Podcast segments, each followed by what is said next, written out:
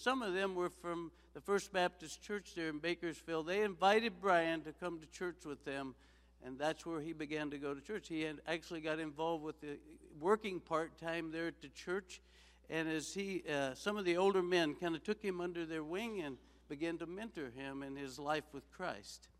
Brian said he, as he was around that church, he noticed this young lady, very nice looking, and he kind of got attracted to her. And he asked some of the people who she was, and they said, That's the pastor's daughter. And he kind of, a little fear came on him, but he finally got up the, uh, uh, the, got to the point where he asked her out, and they ended up getting married. Went to seminary in Kentucky, ended back up in Fresno for a year or two at a church as an assistant pastor there, but now he is back in Bakersfield as an assistant pastor working under his father in law.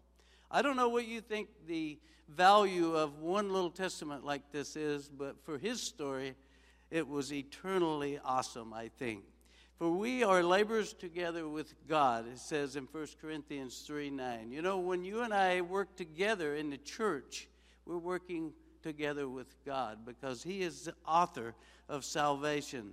The Gideons International, we're just simply an association of Christian business and professional men. We're a missionary arm of this church and all of God's churches around the world, taking the Word of God into the traffic lanes that you may not be able to get in. We actually print in 100 different languages in 200 countries, possessions, or territories around the world the Gideon and Auxiliary and all of these places are indigenous. They're your missionaries there. They don't cost you a penny. All they ask you to do is furnish the Word of God for them that they might place it. And Matthew 28 19, you know what that verse of Scripture says? It says, Go therefore and make disciples of all nations. And it goes on and talks about baptizing them in the name of the Father and the Son and the Holy Spirit. God didn't give that command to the Gideon ministry, He gave that to the church, right? The Gideons were simply members of a local church just like yours. Cheryl and I go to church in Modesto, and there's members here, and we are just a missionary arm of your church for one purpose, and that purpose is to see men and women and boys and girls come to a saving knowledge of Jesus Christ. And I know that is your purpose here also in First Baptist Church. We also have, outside of the testaments that we use and place in the hotel Bibles, we have a life book.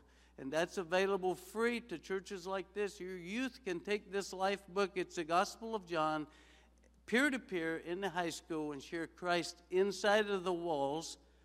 Now, I can tell you, in many of the countries we're in, we go classroom to classroom sharing the gospel as we did the last couple of weeks. We saw hundreds of kids come to Christ.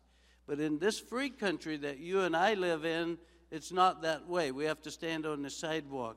So you can help us by taking the life book and sharing Christ inside of the schools. Eros, Eros Gurung, I met him in, in uh, Itahari, Nepal a few years ago. I checked into the Oh My Dear Hotel, which he was the manager of. Didn't know it when I checked in. The young Hindu boy that checked me in uh, as we were doing that, I noticed Eros was sitting off to the side and he was reading a little blue testament like this. It was all worn off, and I was uh, had been in in Nepal for a number of days, and I needed a great encouragement that day. And I was kind of trying to check in, and I was looking over at him to see if that was a little Gideon testament. When I got done checking in, took my stuff to the little room, came back out, and began to talk to him. And I said, "What are you reading?" And he said the Word of God. And I said, Could I see it? And I picked it up, and sure enough, it was a testament that was not only given to him there in his town, but printed there in that country. And I said, Tell me your story. And he said, I showed up at Itahari High School a few years ago. There was a gentleman at the corner. I was late for school, and he handed a little this little book out, this very one. And I took it, put it in my backpack. And at noon, I remembered that, had a little time. I took it out and I began to read it. And he said, Over the course of a few weeks, I come to love this book and I got to know Jesus Christ. I prayed to receive him in my heart. He said, I am sharing Christ to as many Hindus as I get a chance. Matter of fact, the guy that checked you in, if you would if you have a copy, would you give him his own copy? I am sharing Christ, and he's very close to coming to Jesus himself. He said, I said, where do you attend church? He said, First Baptist Church in Itahari, Nepal. I don't know, maybe some of you have been there. It's down in the south part of Nepal. People ask us, why do we do what we do in this ministry? There's a promise in Isaiah 55 11 that says, as the word goes out, that it will not return to him empty. And it'll accomplish exactly what he purposes and will succeed in the thing which God sent it for. And we stand on that promise in this ministry. Some of you may know Ravi Zacharias. I don't know if you've heard him on the radio, but he's one of the well known apologists today. Uh, going around speaking, he's shared Christ with a lot of Arab leaders in the world on their deathbed. Ravi come to know Jesus in Wellington Hospital in Wellington, India, many, many years ago, as he had tried to take his life with prescription drugs. When he began to come around, he made it through that. On the bedside was a copy of God's Word placed there by the Gideons, maybe purchased by some of you in this church, I don't know. And that was the first Bible he said I had ever held in my hand. And he said, before I left that hospital after reading it, he gave his life to Christ. Ravi ended up migrating into Canada eventually, had God put on his heart to start the ministry he's in today. And he eventually came down into the United States in the state of Ohio, and that's where we, some of our people, first met and found out how he came to Christ. Matter of fact, he gave the vision that he believed for a ministry, and this Gideon in Ohio funded the first few years of his ministry what we know as RZIM International Ministry today. The value of one copy of God's Word, you really can't put a dollar mark on it, can you? You may be, uh, have the opportunity occasionally, I think in the foyer somewhere there's a little display that has cards in it. Maybe some of you have used it. You can t- use those cards, they're free for you. There's a little envelope if you want to give money to purchase scriptures, you can do that if you want to. It's a great opportunity. I'm going to ask you a question today. You may be sitting there say, How can I help today? We have a table out in the foyer. Afterwards, you'll be able to come back there and we will uh, share with you. But the first way you can help us today is pray without ceasing. We're on the sidewalk right here in Stockton, down in Modesto, placing God's word. We've been cursed at, we have been swore at, we have been spit on for doing what God has called us to do. Pray without ceasing. And I know you're in a season of prayer. Prayer is an interesting concept. I can pray for you whether you like it or not, and God can impact you, or halfway around the world. If you'd like to join this ministry, see us at the table. We would love to have you involved with the ministry. And of course, you can give, and we'll show you how to do that back there. Uh, thank you, Pastor Brad, uh, Brad, for supporting us over the many years. Thank each one of you. We know that as we labor together in this ministry, that God is blessing because we see it daily through testimonies. Lord bless you. Thank you, Terry.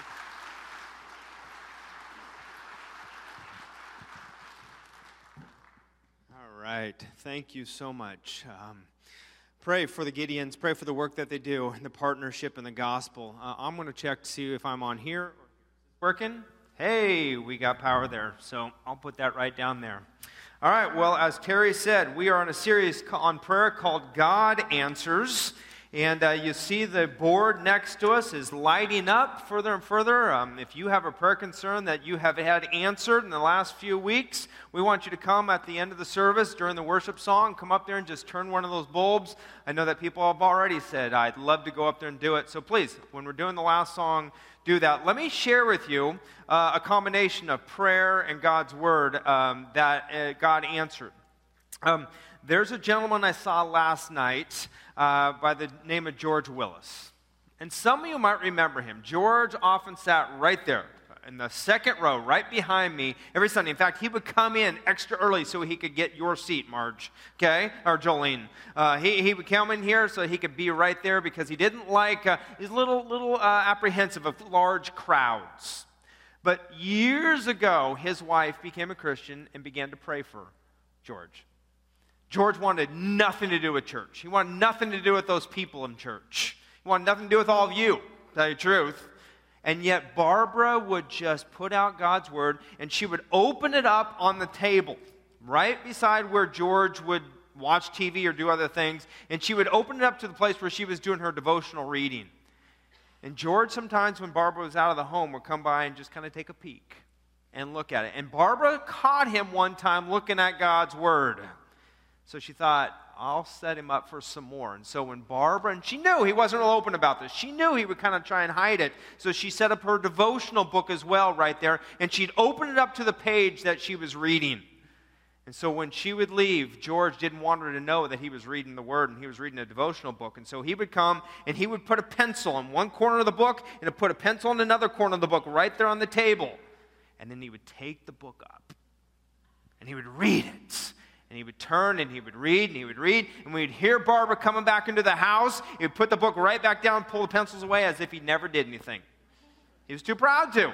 He didn't want her to know that he was reading and maybe would go to church. And eventually, as she continued to pray for George, as she eventually continued to invite him to church, George came, gave his life to Christ. Actually, was influential on me as I was doing singles ministry in the early 90s, and George and Barbara would be there. You know, I went and saw George last night, and. Um, George is, is preparing to go to be home with the Lord. In fact, we just got a text this morning from his daughter that said his breathing is, is highly irregular. He may be going home today to the Lord. They don't know. In fact, I would guess that their prayers are that, Lord, your timing would be today because today is the 62nd anniversary of his marriage to his wife, Barbara, uh, who went to be with the Lord some years ago. And uh, ever since, He's just kind of lost a little spirit about him. But he wants to be united with the Lord. He wants to be united with his um, wife of that many years. Um, and so, you know, we pray, not for him to go, but we pray for God's timing in the midst of all that. That's really what our prayer is. And watch how God even answers a prayer such as that. And so, if you have prayers that you've been praying and things that God's been doing and answering in you, please, we want you to come and share that with us. But today we are talking about praying for God's guidance. Praying for God's guidance. So pull out this outline if you would. And as you're pulling it out, let me ask you a show of hands. How many of you have ever prayed for guidance in any situation whatsoever? How many of you have ever prayed that? Sure. All of us have at some point and some time. We may pray, God, just show me a sign, just show me any sign Sometimes we get those signs, sometimes maybe we don't. Sometimes we may miss some of those signs if we're not paying attention. And so here's what I'd like you to do today I want you to think of a specific situation where you need guidance in your life. Think of what that might be. Could be a, a job, it could be with schooling.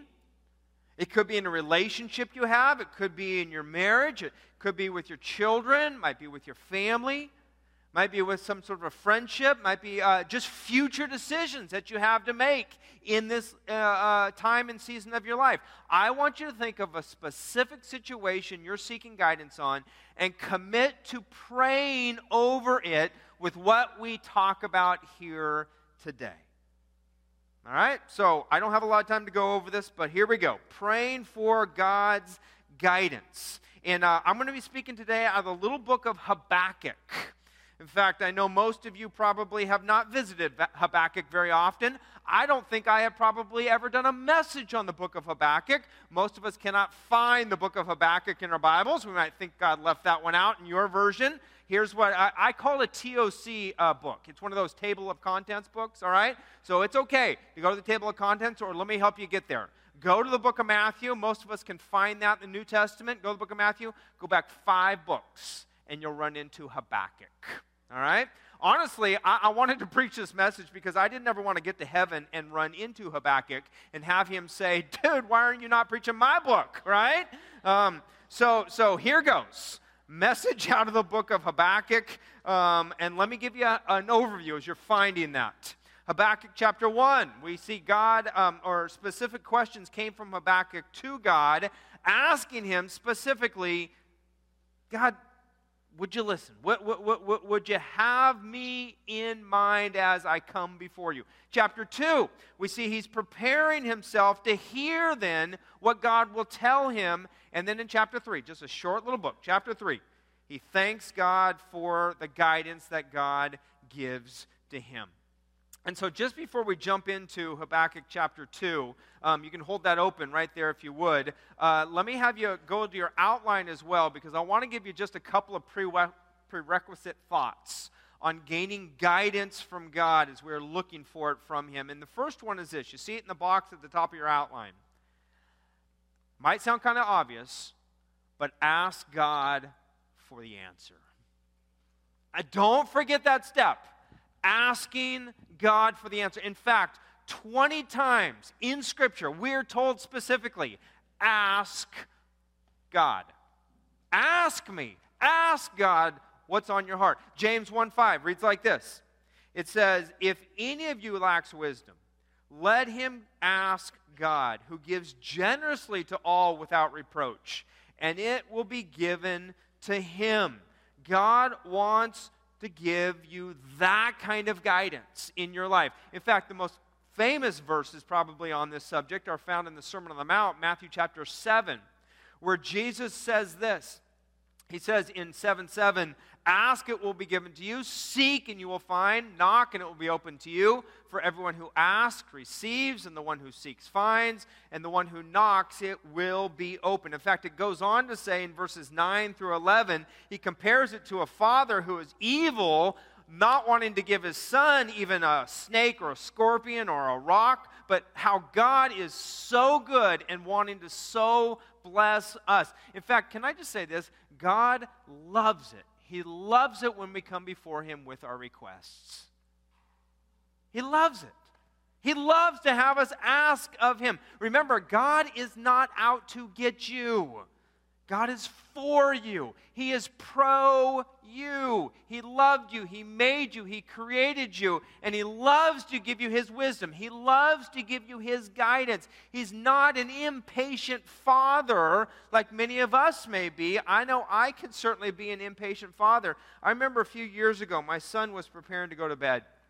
And as it often happens at bedtime, he gets a little uh, contemplative on life because he likes to delay the bedtime hour, right? Any of you remember those days? Your kids or your grandkids, they begin to ask questions and such. And, and, and honestly, I became a little impatient with him because I knew where he was going with that stuff. And I said, Caleb, why, why are you asking me this now?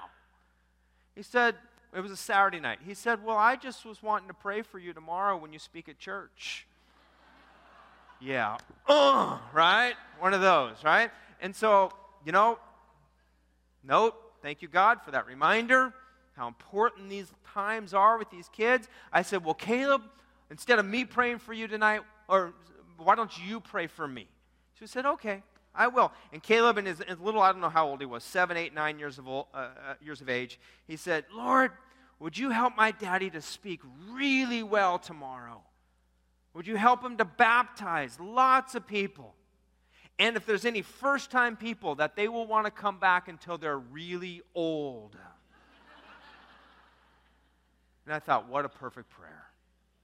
What a perfect prayer. And actually, if you are here for the first time, we do hope you'll come back to you're really old some of you who are around here as well, let me go off on just a tangent just a bit.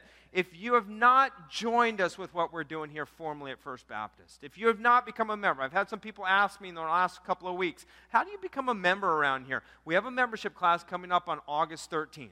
Write that date down if you have not become a formal member here. And if you say, honey, have we become a formal member? If you've not come to the class, or if you even have to ask the question, you're not a formal member around here, all right?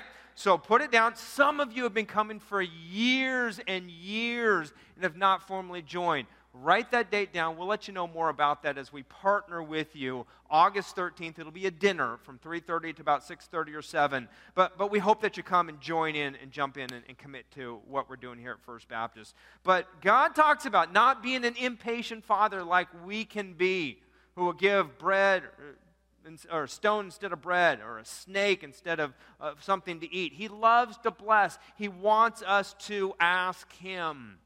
Secondly, here's what a prerequisite would be expect God to answer.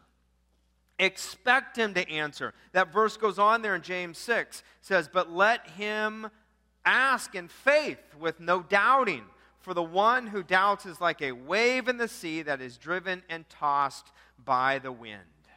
Now, God might not always answer in the way that we're looking for. But as we wrote up here, God answers. God will answer. Sometimes He says yes, sometimes He says no, sometimes He says wait. In fact, let me give you four words. Let me say those words a little bit differently so you can remember this, all right? This is not in your outline. Put it down on the margin or wherever it may be. Let me give you four words of how God answers.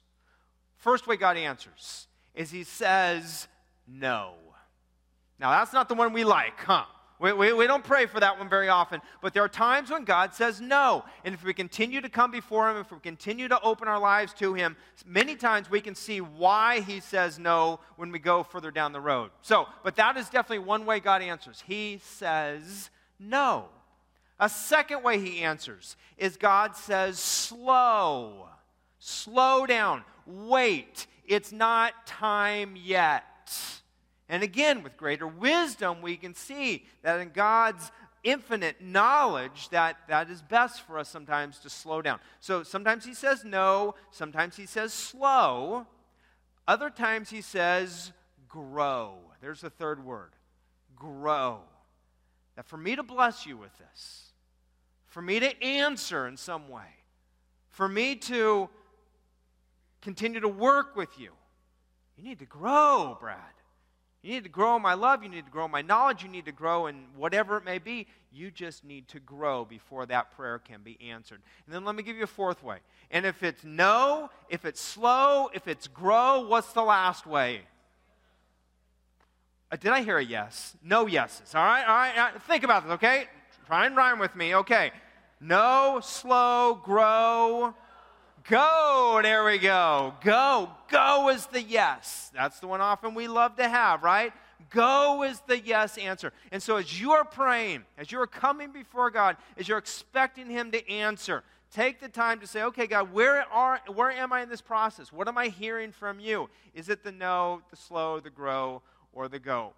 Often we don't discern that answer right away. But if you're serious about finding that guidance, ask God for the answer and expect Him to answer. Which, by the way, let me update you on the Scottish Rite property, which is right to the west of us. I know many of you have been praying for that, uh, what the Lord would be opening up. We don't have answers yet. So we are still in the slow process there. Maybe it's the grow process for us as a congregation as well. Um, uh, we've submitted an informal bid to them. Um, and uh, they said it might be a week or two before we answer. Uh, there are other uh, parties interested in that property as well. And so I'm just simply asking you as a church keep that before the Lord. Keep praying for that, that the Lord would open that door, that we would be ready to walk into that. And I will certainly let you know more about that as we find out answers. But uh, that's one of those guidance questions that we ask as well. God, give us the right timing if that's to come about for us to use for His ministry. But let me give you now the um, points on the outline. There are four little insights that we have here on how we hear from God and how we make decisions as, he, as we listen to Him. These are things that Moses did, these are things that David did. These are things that Nehemiah did. Even Jesus did these things. I'm not going to get all the way through them, but let me start with the first one, and that's this. It says in Habakkuk chapter 2, verses 1 and 2. In fact, let me read that first. Let's read it together, and then I'll give you the first answer there. But let's read this verse out of Habakkuk chapter 2. I will climb my watchtower and wait to see what the Lord will tell me to say and what answers he will give to my complaint. The Lord gave me this answer Write down clearly on tablets what I revealed to you so that it can be read at a glance. All right, first thing is this withdraw. Withdraw. This is what, this is what uh, Habakkuk did. Withdraw. Get alone in a quiet place if you're looking for guidance from the Lord. It says, I will climb my watchtower and wait and see what the Lord will tell me. That watchtower gives that idea of perhaps a guard who is eagerly anticipating and watching for something, but it's also a Hebrew phrase that could mean to get alone to get by yourself in a place where you can hear the Lord. And when you go before the Lord, get alone from all the distractions and the noise that competes with us hearing God. I mean, think about it. There are not very many places that you can go where you don't get a lot of distractions. And so you have to find that place that you can go to hear from God. Uh, there's an interesting story about Susanna Wesley. She's the mother of John Wesley, um, who John started the Methodist uh, denomination. Um, she's often called the mother of that Methodist denomination because of her children, John and Charles Wesley. But she had 18 children. 18. Now, how can you have 18 children? Where do you find the time to pray? Well, what she did is she uh, built a jail cell that she would keep her kids in. No, I'm joking. I'm joking about that. No, some of you thinking that's a good idea, Pastor Brad, aren't you? No, just joking. Just joking. She would go into her kitchen, and in her kitchen she would have a rocking chair. And what she would do is she would sit in that rocking chair and she would take her apron and she would throw it up over her head. And when her children saw that she had the apron up over her head, the oldest one said, Don't bother mom. Mom's praying. Mom's talking to God. Let's leave her be. I remember hearing uh, Doug Fields, who's a pastor down in Southern California at Saddleback Church, talk about a, a prayer curtain that he built in his garage. It was kind of like a shower curtain, little eyelets at the top, and he strung wire, just a five by five space. And he would go in there and he would close it behind him. And even if his kids were in the garage or on the driveway or riding skateboards and doing other things, they knew that if dad was in that place, that was dad's place to pray to find a place where we can be alone with God. In fact, in Luke chapter, six, uh, chapter 5, verse 16, it says that Jesus often withdrew to lonely places to pray. The ESV says he would withdraw to desolate places and pray. But NIV says often often he would do that to be alone. And I guess my question is if Jesus had to do that, how much more do we need to do that as well? Find a place where you would just be away from the distractions. You know, that's one of the reasons that we had the prayer chapel right over here. That we started that when we began this series. And we've been asking, saying, hey, if you'd like to pray in there before or after services, um, we have some men who are praying in there on Tuesday mornings as well. Um, if you'd like to join them, we'd love to have you do that. If you can come down during the week, just say, hey, can I get into the prayer chapel? We'd love for you to do that. If that's a place where you need to come just to find some quietness, we'd encourage you to do that and to come. Now, withdraw is probably the easy thing to do. Here's what's a little bit harder, and that's the second point, and that is wait. Calm your thoughts and your emotions to wait before the Lord. Wait and, and, let me give you a suggestion on this. I know that whenever we calm ourselves like that, oftentimes ideas and thoughts come, to do lists come, and God puts different things on our minds, or we might be just so busy that we get distracted. I'd encourage you have a piece of paper and a pencil and write down anything that might come to mind, even if it's just a simple like, oh, I got to pick up the milk as I head home, or I got to do this, or I got to do that. Write those things down, get those out of the way so that you can focus upon time of prayer, a time of listening to the Lord. However, he might be putting some of those on your mind. Go back and look. See if there's some things, some people that you maybe didn't take care of a situation or you knew you need to call them that he wants you to finish up. But when you kind of shove that aside, it's to get focus on the Lord. In fact, the verse there is out of Psalm 46:10, where it says this. It says, Be still. May you know I'm God. I, I mean, that says it all. I, I remember the story so many of us are familiar with out of 1 Kings, Elijah. As he goes and seeks the Lord, and as he's at the mouth of a cave, and he thinks the Lord is going to speak in grandiose ways, and the wind came. God wasn't in the wind. Remember the story? An earthquake comes. God is not in the earthquake. Then a fire comes as well. God's not in the fire. But what is God in? He comes with a gentle, low whisper, and he speaks to Elijah. You know, that's often how God speaks. And what I've just come to know in my life is that God is usually far more willing to talk to us than we are to listen to Him. God's ready to talk. He just wants us to slow down, to be able to listen to that. Hurry is the death of prayer. Hurry, rush is the death of prayer. Maybe it's in those moments that God is even saying, I want you to grow more with me. I mean, I mean, do you realize sometimes God just wants to give you a hug? And here we are, we're kind of like shaking the eight ball, the magic eight ball, kind of like, okay, what's the answer? God, I want the answer on this guidance prayer. And, and maybe He's just there. God, God wants a conversation with us. Many times we, we just kind of want a sound bite. Okay, God, just give me the sound bite so I can move on, so that I know where to go. And maybe God's desiring a conversation with us to talk and to share. In fact, Psalm 5, verse 3 says it like this O Lord, in the morning you hear my voice. In the morning I prepare a sacrifice for you. And I watch. I wait. And I watch. You know, I had no idea when I was preparing this message what the time would be. I see the time is running out, but I've very definitely heard God saying, Brad, do not try and finish the rest of this message because I want my people to do what you're talking about.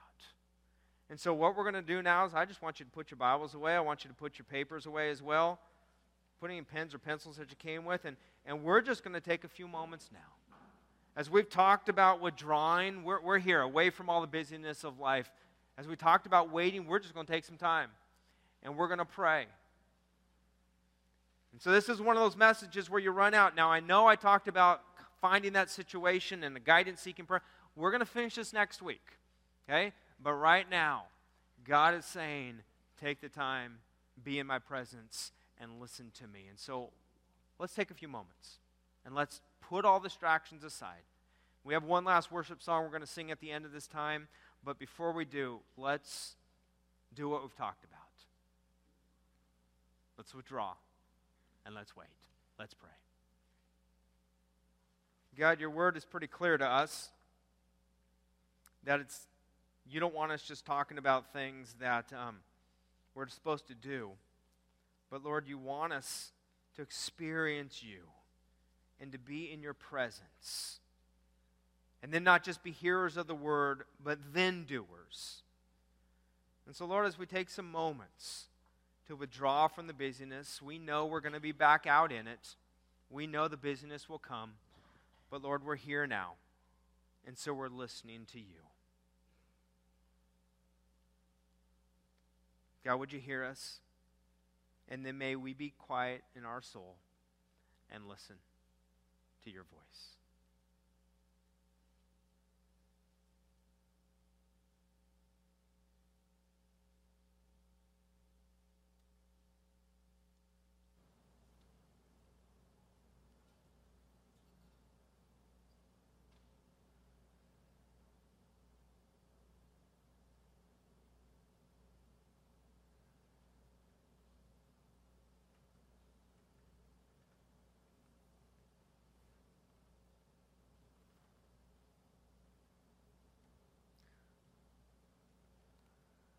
Lord, it is good just to be in your presence, to know that you are so close. I pray that this would be just the beginning. Until we see each other again next Sunday, Lord, I pray that this would not just be the end of speaking with you, but every day we would seek a presence with you and we would know you're very close. That you would do it again and again and again and again in our lives that you would continue to show, that you would continue to answer. Lord, thank you for your faithfulness. You are so good. Folks, even as we're preparing to sing a song, a worship, if you would like to come and be here at the altar, we invite you. It's open to you. If you have a prayer request that uh, has been answered and you want to give a word of testimony, just upon turning that light bulb, that would be an encouragement to others. You come as well. God, thank you now that as we have sought your face, that we will continue to do so in a state of prayer, a state of worship. We love